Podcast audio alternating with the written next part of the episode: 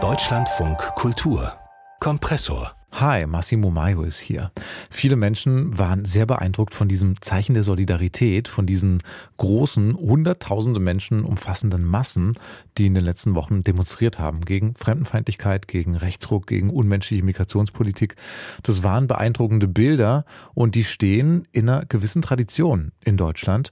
Im Museum Martha in Herford, da ist gerade eine Ausstellung zu sehen, in der es um Protest und auch um Solidarität mit den Gastarbeiterinnen der 70er Jahre geht.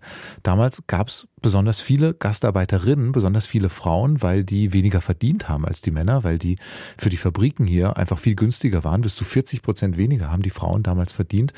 Und einige der Gastarbeiterinnen haben sich damals zusammengeschlossen mit Künstlerinnen und Künstlern und haben dann zusammen für mehr Rechte, für bessere Arbeitsbedingungen hier in Deutschland protestiert.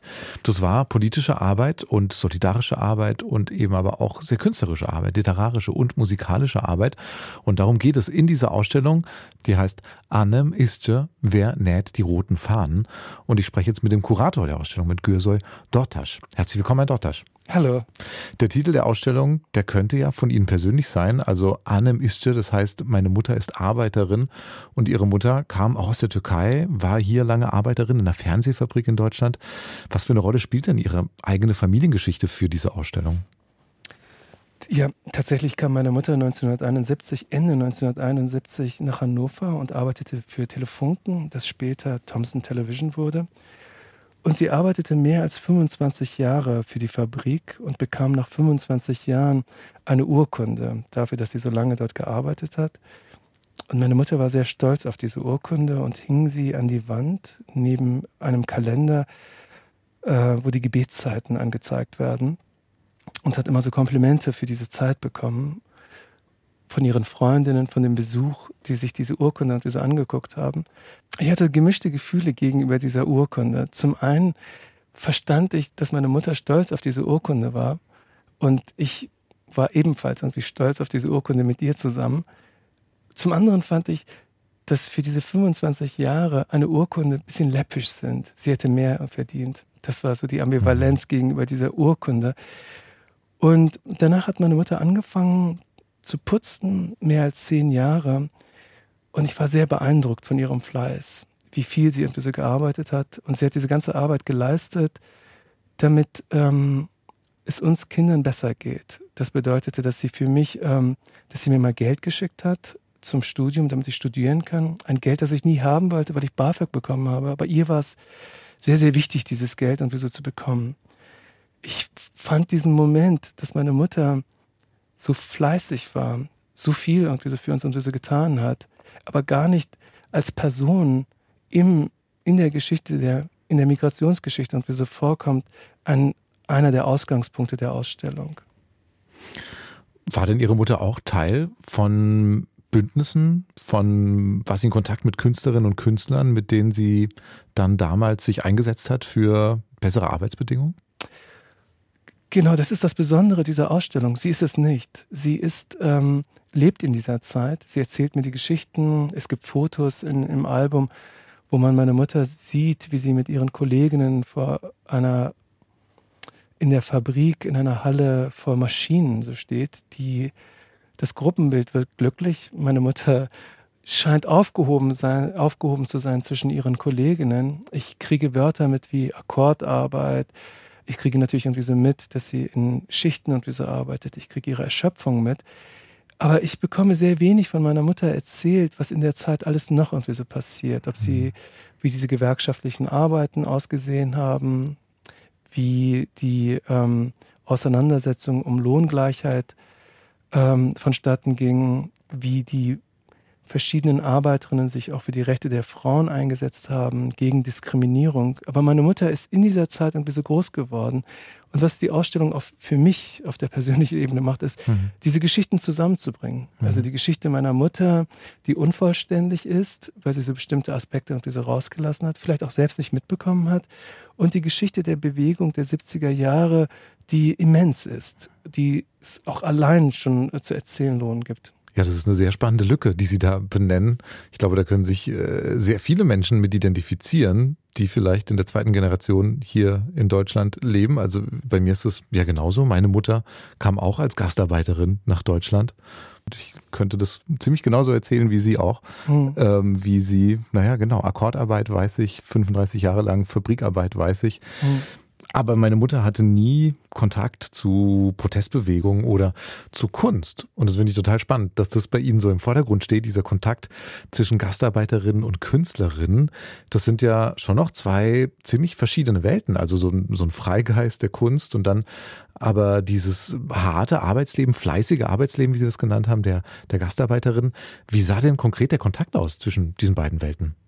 Ganz unterschiedlich. Zum Beispiel die Künstlerin aus Sel äh, Serpil Yeter, die 1980 nach Istanbul kommt, aus Istanbul nach Berlin kommt, die lebt in Berlin, die ist in Kreuzberg. Das heißt, sie spricht Türkisch und hat ähm, und ihre Nachbars in ihrer Nachbarschaft sind Menschen, die ähm, als Arbeitsmigrantin gekommen sind und nicht wie sie als Künstlerinnen. Zwischen denen gibt es einen Austausch und auch einen Wunsch von der Künstlerin, diese Situation zu verstehen und in, in Bilder zu übersetzen. Viele ihrer Bilder behandeln diesen Moment, wo verschiedene Gruppen so zusammenkommen.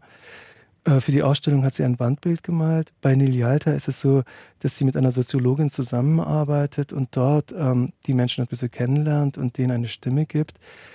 Bei Monika Sieveking ist es auch durch ihre Kontakte zu Künstlerinnen wie Sarah Yetel, also ein bisschen stellt auch die Ausstellung so ähm, Gruppen aus und Netzwerke aus, die damals natürlich so aktiv waren. Aber die Ausstellung hat auch mit Asimina Paradisa eine Position, die sehr außergewöhnlich ist. Sie ist Arbeiterin, sie kommt aus Griechenland ähm, in den 60er, Ende der 60er Jahren nach Wilhelmshaven und arbeitet dort bei den Olympiawerken. Und sie fotografiert äh, von Anfang an ihre Lebensumstände.